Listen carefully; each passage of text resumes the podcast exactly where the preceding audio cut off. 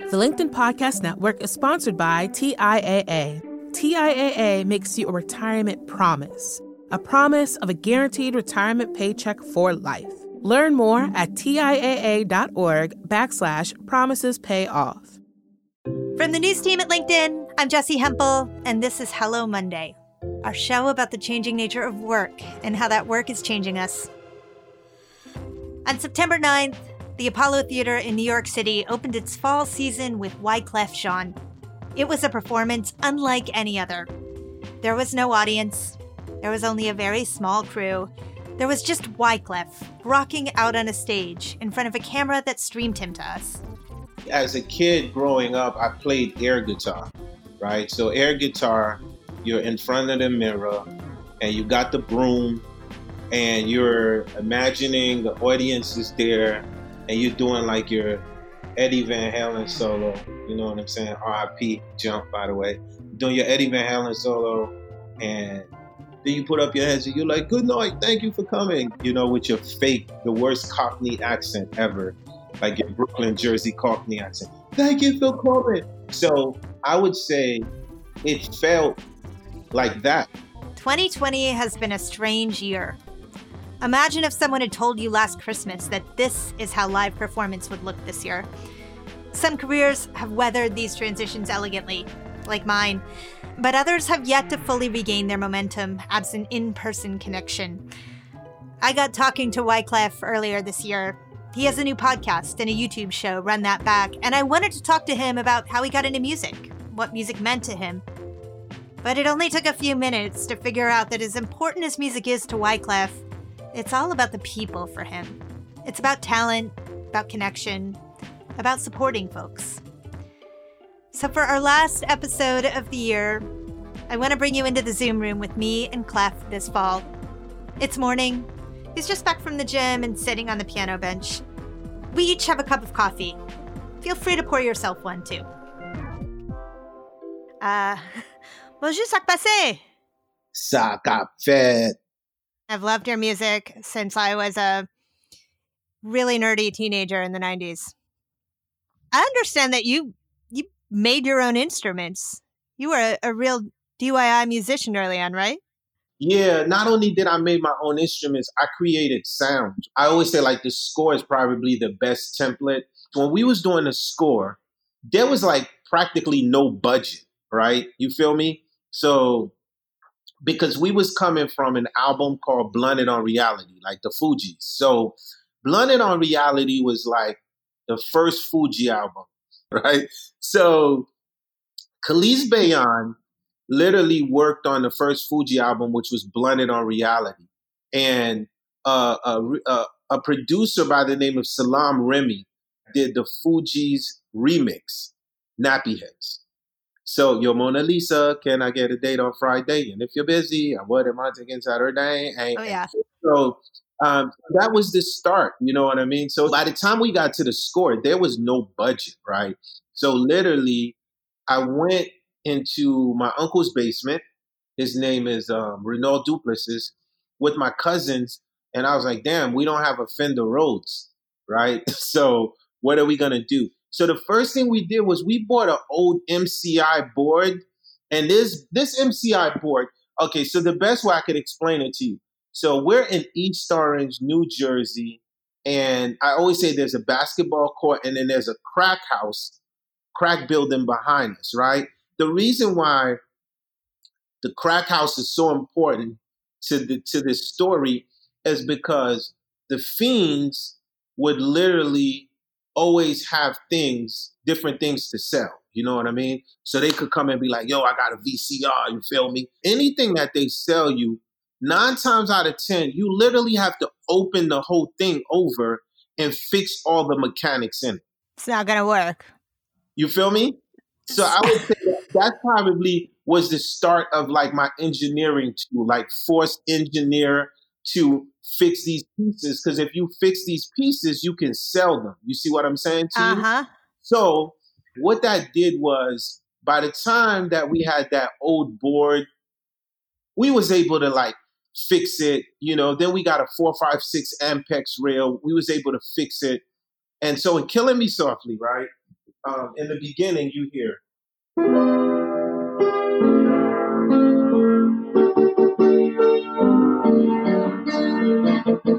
Right?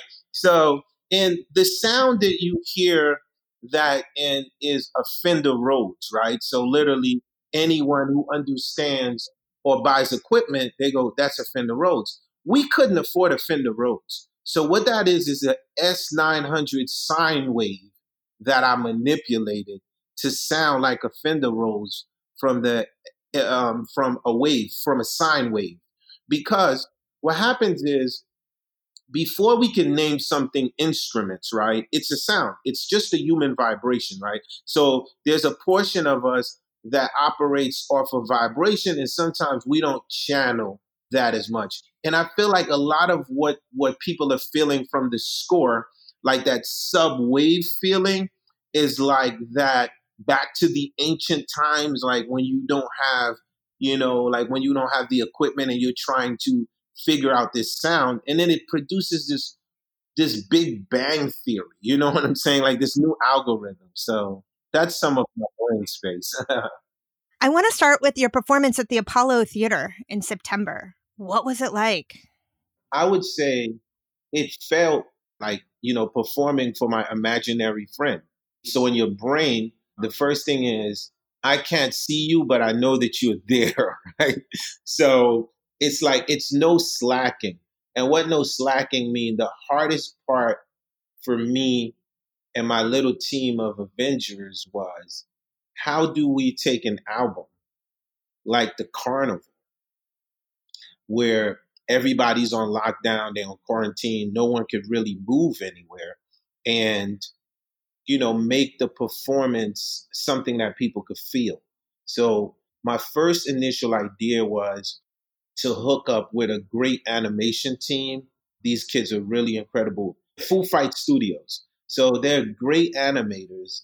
And I was like, okay, what if we can animate half of the show, right? So we started off by animating the skits, you know, because the skits is a classical part of it.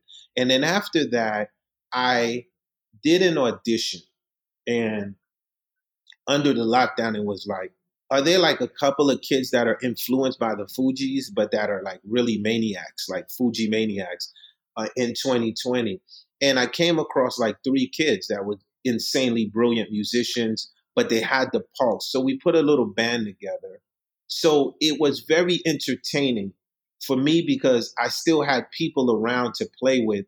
And I feel like the combination of the animation, the the production at the Apollo Theater, um, what the audience was watching was very eye candy. And I was very happy with like the results how it came out. What role does the audience play in your performance? when they're there with you in person, do you feel them and does it feed your music in some way? The vibration that an audience give you, there is not a drug on the planet that beats that high. You're like in God mode. And God mode in the sense of like mythology. You know what I mean? You literally, it's almost like the more they cheer, the more they vibe because it's like just sending waves your way. You know what I'm saying? Like it's like frequencies. And anyone that's been a Wyclef show will tell you it's like being at a revival. And the connection with that audience is something that when you leave off the stage, you still have it in you. And it inspires you because you go, man, these people have given me so much love. What can what's the next thing that I'm gonna do? So it gives you that human connection to really understand, like, oh shit, this is why we was really created. This part of it is a, a one of the most essential part of it. The idea of the human connection, you know. Yeah, I think you can you can hear that in music. That the most magical music is a fusion between the the musician and the people who are feeding on the music. And and I say that because I want to know what happens now, now that we can't be with you regularly when you're performing. Does that go away? Can we capture it in other ways? It really don't go away. So you got two kinds of musicians, right? You got the true musician and a fake musician. All right. The fake musician is constantly looking at the billboard, constantly listening to the radio, constantly having to adjust because they want to fit a wave, right? The true musician wakes up every day, and I promise you, it's like drinking a cup of coffee. The first thing that they do, they either jump on a beat machine, you know, they jump on the piano, they jump on it. They are just creating because the this is like one of the greatest therapeutic parts. So a true musician, every day you're doing music. So in saying that, when the lockdown happened, I had absolutely no equipment, right? Because um, it was in Jersey and it was serious. So I literally was like, okay, I am suffocating. What am I going to do? I took my phone and my other phone and I created a song which was called Distance, right? And Distance was like, I have absolutely no equipment. So when you're hearing Distance, a lot of the voice notes was coming from WhatsApp and we was trading files literally from phone to phone. The tempos was coming from my brain. So now I can only touch you through sound, through vibration, through a movement of letting you know what I feel. So I say that the playing field now is very level now. You know what I mean? Um, so that's what I feel. Well, and uh, of course, our listeners can't see you the way I can see you right now. It's it's mid morning. You've got your cup of coffee. I've got mine, and you're sitting on a piano bench. And I get the feeling that maybe with my hoodie after you know after killing the gym. You know, I'm I'm all about the calisthenics. I'd like to tell you I've already been to the gym too, but I would be lying. Don't worry, Uncle Wyclef will send you the regimen. Oh, perfect. It's great. But that sense that we we've hit this moment for maximum creativity because the tools have suddenly changed, the constraints have been introduced. The pandemic has just introduced so many constraints.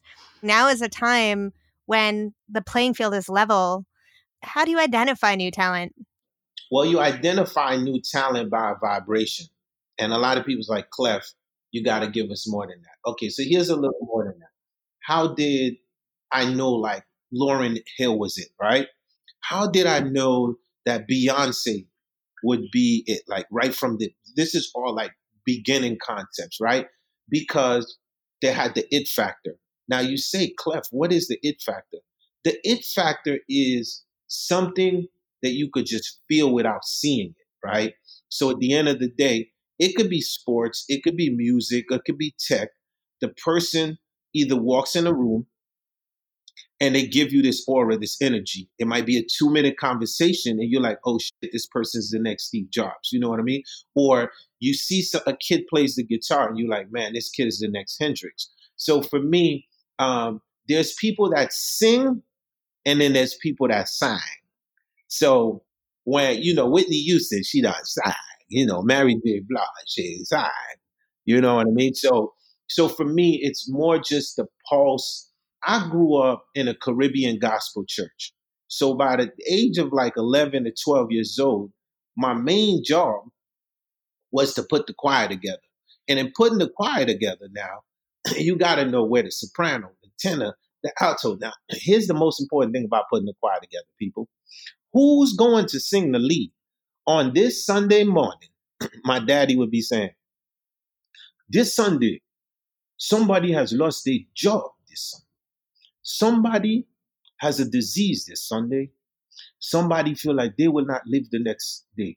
And your job is to make sure that that person leave feeling good, right? So now my job is who's the anointed one? Who's that person that can constantly when they get up and they start going, I'll be, I'll be a witness, it makes you just want to like go to the river. Like I gotta every Sunday we gotta take you to the river. So I think like that definitely help in the sense of the tools. I was excited because a few years ago, after running for president of Haiti, coming back to the States, I went and spent a little time with Avicii and because the music was changing.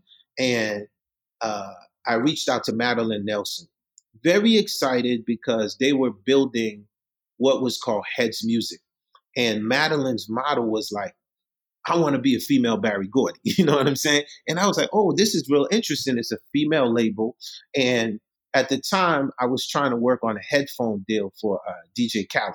So we the best. And so I was doing a deal with Bang & Olufsen, and I felt Maddie would be the best person to negotiate the deal. And just FYI, ain't nobody going to negotiate better than a woman. You might as well kill that. So she goes, yeah, yeah, no problem. I will help you with the, the DJ Khaled thing, but I would like you to be a partner with me and Heads Music. is an all female label. And I have all of these young artists, and I want you to do the same thing you did for Lauren, for Beyonce, for Shakira, for Whitney. For so um, so now I'm playing in a pool of just a new nest of artists. So what I say is, what's incredible about my life is I said Quincy Jones did not find Michael Jackson until he was 53.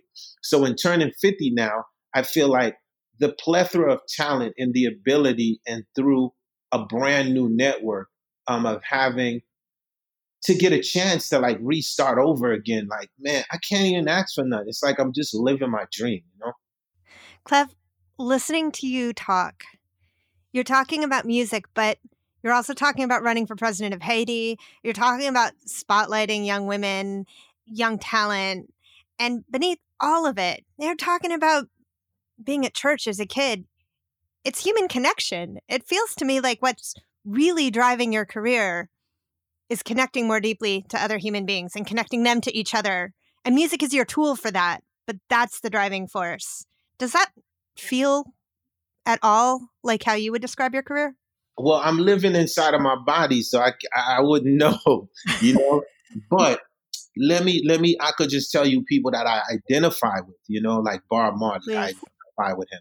Bob Dylan, I can identify with him. Also, like when I was younger, I like Cab Calloway. So to your point, and what did they all have? They had that natural ability of like human connection for sure. We're going to take a quick break. When we get back, Wyclef explains why his dad thought it would be a good idea to move to New Jersey. The LinkedIn Podcast Network is sponsored by TIAA. In the last 100 years, we've seen financial markets swing, new currencies come and go, decades of savings lost in days, all showing that a retirement plan without a guarantee, quite simply, isn't enough. So, more than a retirement plan, TIAA makes you a retirement promise. A promise of a guaranteed retirement paycheck for life. A promise that pays off. Learn more at TIAA.org backslash promises pay off. From LinkedIn News, I'm Leah Smart, host of Everyday Better, an award winning weekly podcast dedicated to personal development. Whether you're looking for ways to shift your mindset or seeking more fulfillment in your life, we've got you covered. You can build internal resources. That's what the study of psychology is about building internal resources. Turning towards is one of the most important elements of successful relationships, no matter what kind of relationship it is. The thing that underpins all of this productivity stuff is finding a way to make the journey itself enjoyable. The journey is the destination. The beauty of uncertainty is infinite possibility. When you don't know what's next, you don't know what's next, and thus anything can be next. Join me as we dive into captivating stories and research backed ideas that have empowered me and others to lead lives with more clarity and intention. Everyday Better, making growth an everyday practice. Listen to Everyday Better on the LinkedIn Podcast Network, Apple Podcasts, or wherever you get your podcasts. And we're back. Wyclef was born in Haiti, and it's still a heart home for him he was a kid there, and the place, the people, they inspire a lot of his creativity. But he left early. I left Haiti when I was 10 years old. I came to Brooklyn. I grew up in Marlboro Projects, Coney Island. Anybody that know about Coney Island in the 80s at the time, Marlboro Project, that whole area was ran by the mob. Feel me? So as a young kid, it was good that I didn't speak English too well. You know what I'm saying? So, so I speak no English. I don't know how to run numbers, you know? so, um, so you can imagine what Coney Island was like back then. And the projects was crazy. And my father was always constantly trying to gear us, steer us in the right way. Cousins get shot, stabbing, you know. And I'm in the midst of all this, you know what I mean? This is me, young age. So my father takes us and he moves us to New Jersey. Only reason we went to Jersey because one day he was driving in the highway and he saw something that said Garden State. And my dad is a farmer. So he assumed that Garden State meant like the land of farming. and we get to Jersey, and you know, definitely East Orange, Newark, New Jersey. There was no farming going on in there. So at the time, though, I'll never forget. I was outside the playground, and I saw two kids in front of each other, and saying the most obscene, obscene stuff to each other, close up in each other's faces, and there was a big crowd around them and the crowd was going, "Ooh, ah!" Did you hear that? And it literally looked like a boxing match, but it was the best way to explain it. It was like Shakespearean jousting. So when you look at the the movie Eminem, Eight Miles, multiply that times one trillion. That that's what's on the playground. And I, t- I looked at my boy and I said, "Yo, did you hear what he just said about dude's mama? Like dude just said dude's mama a prostitute. Like, do you hear what he's saying? And the dude's like, yeah. And I said, but how come he not pulling out on him? He says, because it's called battle rapping. And what they do is, you know, these gangs or, or these communities, these tribes, they all show up. And the same way the breakdancers go at it, they go at it lyrically. So I was like, man, if I learn how to become like a wordsmith like this, I don't ever gotta like slap box. I don't gotta walk around with my machete.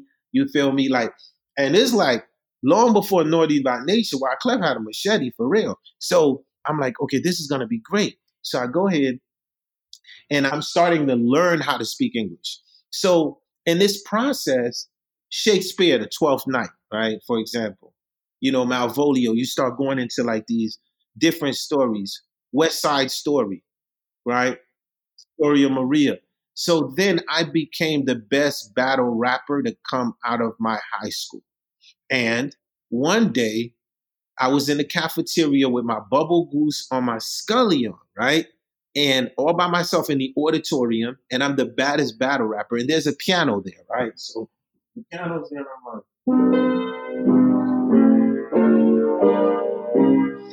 right? And then a music teacher walks in and she goes, Yo, where did you learn how to do that? And I was like, uh, I don't know. I just, I can hear it. I play in my daddy's church every Sunday. And she was like, How many instruments you play? And I was like, I play like 12, 13. And she was like, What don't you play? Right. And I was like, I don't play upright bass. And she was like, Great. Tomorrow, report to jazz at this time. We're starting you off with upright bass we're going to teach you how to read sheet music. And I was like, nah, I'm going to have to pass on that because I want to be a battle rapper like LL Cool J. And that's what I'm going to be. Like, I got my whole career set. She was like, tomorrow you're reporting for Jazz. So literally, she twisted my arm. And tomorrow I report for Jazz. And she started to teach me sheet music. And she was like, don't forget, you are not just a rapper. You're a rapper, you're a composer, you're a producer. But now let's put it all together. She says, Don't you want to be like Quincy Jones, like be able to do it all? And she was like, Can you imagine in a few years when someone is calling you to do a movie score and you got to pay somebody else 40000 Is that what you want? Man, look, I'm from the hood. Somebody said I got to pay somebody 40K. Man, I was like, Where do I start? Every good boy does fine. Uh, face, F A C. so you start and literally he is the reason that I got a chance to put a two and a half hour show together of Carnegie Hall. So for me, one of my greatest moments was when I got a chance to, if people haven't seen that, you definitely got to see it. Wyclef and Friends at Carnegie Hall. I brought in the Philharmonic Orchestra. This is Whitney, Destiny Child, Charlotte Church, Marc Anthony. I brought all my friends together and when I saw my music teacher, so when I brought it back and was like, I want to perform at Carnegie Hall, I have forgotten how to read sheet music. Do you know what she did? Literally in three months, she made my whole memory came back. She was like, Do you remember the first thing that I taught you? I was like, Yes, the upright bass. You said I would learn bass. She said, Yes. All you have to do is follow the bass dots. Do you remember how to follow the bass dots? That's why I had you learn the upright bass first, because the bass dots would be the easiest for you to follow. All Clef, Clef, memories- where is she? What's her name? She sounds amazing. Her name is Valerie Price, and she's still here with us today. And we talk every two weeks. That's really awesome. So, what'd that teach you about mentorship, about the kind of person you wanted to be? Well, it just taught me that I got to pass the information. You don't hold the information. You have to constantly grow with this information. This is what she instilled in me, basically. As of a year and a half ago, I started working on what will be the first score jingle company of diversity. Because at the end of the day, there's so many in these communities that are like me that maybe want to be a composer and they probably is a battle rapper right now, right? So my job is to be like, oh, look, look, this movie's coming out, this is coming out. Why don't you try to score for this? So she taught me that the most important part of my life is you got to constantly pass the information, right? So that's what I do. Well, tell us about that company. You raised venture capital for that company, right? You raised what, $25 million? Well, two companies. One, the company that we raised 25 million for is a publishing company, right? And why did I start that pub company? Um, and then if you notice, like I said, a lot of what's going on in Africa and in the Caribbean and in the rural areas of America was the idea to start to present a new model for kids where literally you can own what you have. It's not about just giving you money, right? Because coming up, somebody gave us money, right? And a lot of us now are trying to see how we can get our masters back, right? you understand?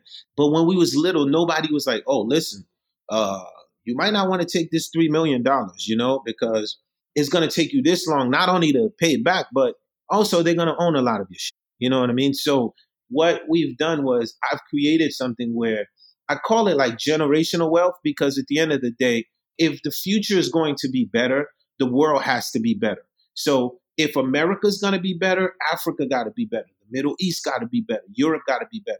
So the thing is, how do we start to recreate, you know, new DNAs? And what that means is we have to give kids economical freedom, but at the same time, manage and teach them how to move wisely. So that's what we did with uh, with the 25.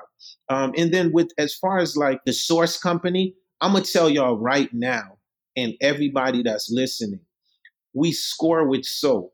And at the end of the day, y'all know where y'all getting y'all music for y'all podcast. Y'all know where y'all getting y'all music for y'all movies. Y'all know where. So it's only natural that this space for me is important because earlier we talked about vibration, right? So at the end of the day, um, what I'm going to be bringing to the world is a new era of vibration that is needed, and not just with myself. I'm excited because I'm I'm gonna be representing all of these like crazy little composers that you may not hear of yet, right? Because we constantly hear, we know the rappers, right? We know the singers, we know all of that. We are highlighting this. So Wyclef Jean in the spirits of my godfather Quincy Jones, this is a new era. You know what I'm saying? We back in the Renaissance era. So I'm excited about that. So the reason you first reached out to me, Wyclef, was because you have your own podcast and video series. Oh, run that back. It's fun. It's, it, yeah, I was thinking about how to describe it for our listeners. And it feels kind of like I landed in your living room for an hour with whoever happened to be there. you did. Uh, what are you hoping to do with Run That Back? Run That Back for me, I'm inspired by a show in England called Jools Holland. And that show is where musicians get together and they all jam. And at that, some of it is like discovery, some of it is artists that you already know. So I had this idea like five years ago. And I was like, okay, when I turn 50, one of my components is going to be my Jools Holland show. And while we was getting ready to do this, boom, COVID-19 hit, right? And I said, can't have the musicians come to my house now, right? Because literally, I got like, my back house is all set up for musicians. You know what I mean? Like, I call it a fun house for music people. So I said, how are we going to start this thing? So I was like, okay, I have an idea. So the idea of run that back is what if being that we can't get to you physically, what happens if I call like uh let's just take a Shaq, right? So let's say like if I call Shaq, I say to y'all, I don't know how to do no interviews, but I'm great in having a conversation, right? So the reason why everyone feels good is because it's literally a conversation.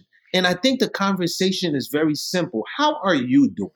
Like, excuse my French, everything else. How is it going? Like, how do you feel?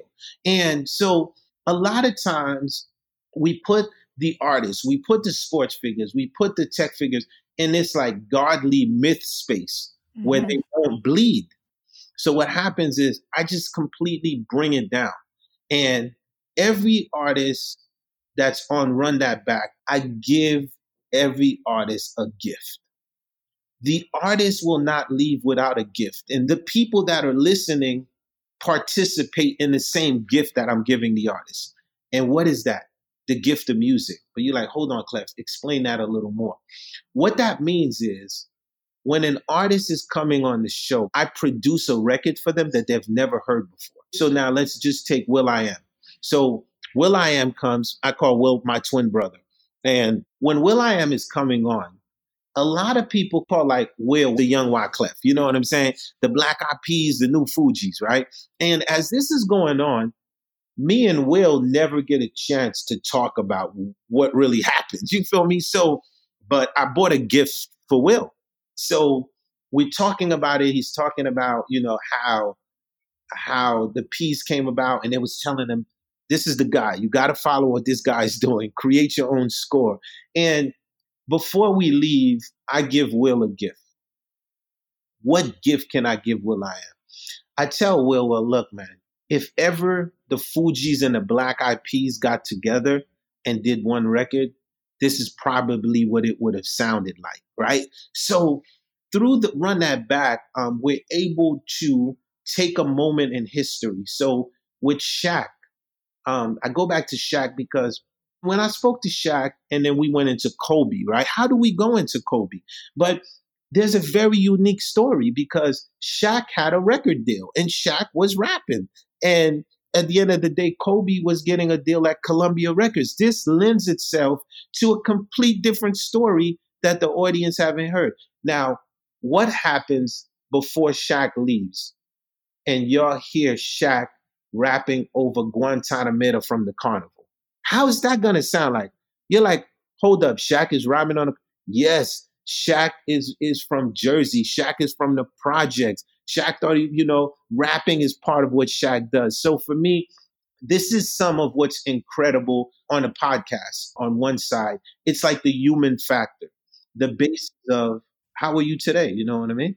There's room for all of you. There's room for you to be the godlike mythical figure that we make our CEOs and founders and musicians and actors and actresses into, but also maybe to be a little human and maybe to create together. Yes, because they say even the gods bleed. So what that means is we definitely need that. Are y'all okay today from y'all? you know I mean? It does lead me to want to ask you do you feel like you have been held to that high standard? Do you feel like you get to be human? Do you get to bleed? Yeah, I definitely get to bleed. I get to suffer. The difference with my bleeding is y'all with me, right? And what that means is to whom much is given, right? Much is required. So I've bled. Y'all see me cry. Y'all see me go through all kinds of controversy. Like y'all watched it. You know, at times on the internet, you know, you I am chastised. You know what I'm saying? You are taking by public opinion until you can reverse that, right? But all of it, it just comes with it, right? So at the end of the day, it I constantly will rise like a phoenix. And the reason why is because I have a simple philosophy. Before myself, I always put people first. I'm a general. I don't eat until my people eat. I don't move until my people move. And that's really a simple philosophy. Do unto others as you would have do, done unto you. Mm-hmm. Well, listen, Clef, it's it's been a big year. How are you? I feel that the media has a microphone. And this is like the biggest microphone. And I don't care which network it is, the amplification of bad news and hate and what's going on is so amplified, right? And when people ask me, are we divided? I say, yeah, we divided, but there's more love than hate. Out of 10 news stories, there's some good stuff going on in the world too. Why are we not talking about that? At the end of the day, if we're going to keep moving forward, we have to rebuke everything that is hatred from the past. I can talk to y'all because I have right in my family, I have left, I have center. This is a human conversation. So, as human beings, we all have to focus on more love. That was Wyclef Jean. You can catch the first season of Run That Back. And please do catch it wherever you get your podcasts. So I came away from my conversation with Wyclef keenly aware of his passion for people, for connection, for passing on information. All of these things are deeply important to us here at Hello Monday as well. Our annual listener survey is live. If you haven't yet, please fill it out. Your answers will help us with our programming next year. You can check it out at linkedin.com forward slash hello Monday. That's linkedin.com forward slash hello Monday. Takes about five minutes. Thank you. Wyclef gives a lot of credit to his music teacher. Her name was Valerie Price. He really suggests that she taught him a lot of the intrinsic values that power his work even today. For our last office hours of 2020, I hope you'll come and share a story about a teacher who inspired you, who shaped how you see the world. Come chat about it with my colleague Michaela Greer and me. We'll convene Wednesday afternoon at 3 p.m. Eastern. Want the link? Follow me on LinkedIn at Jessi Hempel or email us at hellomonday at linkedin.com. Hello Monday is a production of LinkedIn. The show is produced by Sarah Storm. Joe DeGiorgi mixed our show. Florencia Iriondo is head of original audio and video. Dave Pond is our technical director. Juliette Barreau and Victoria Taylor gave us the gift of their wisdom all year at Hello Monday. Our music was composed just for us by the mysterious Breakmaster Cylinder. You also heard music from Poddington Bear. Dan Roth is the editor in chief of LinkedIn. I'm Jessi Hempel. See you next Monday. Thanks for listening. Mais tu parles français? Mais oui, je parle français. Peux parler créole un petit, petit. Un mélange français en créole aussi. Oui, c'est, c'est, c'est même même. Oui, c'est, c'est le même. Et, et, moi, je parle français, mais quand je, je vais à, à Paris, oui they say you don't speak French. I don't know what you speak because because because Haiti improved my French, and yeah. uh, then the people in France were like, "What what is that?" Yeah, no, Paris is a whole nother thing. um, you know what I mean? It's a whole nother thing. it's true.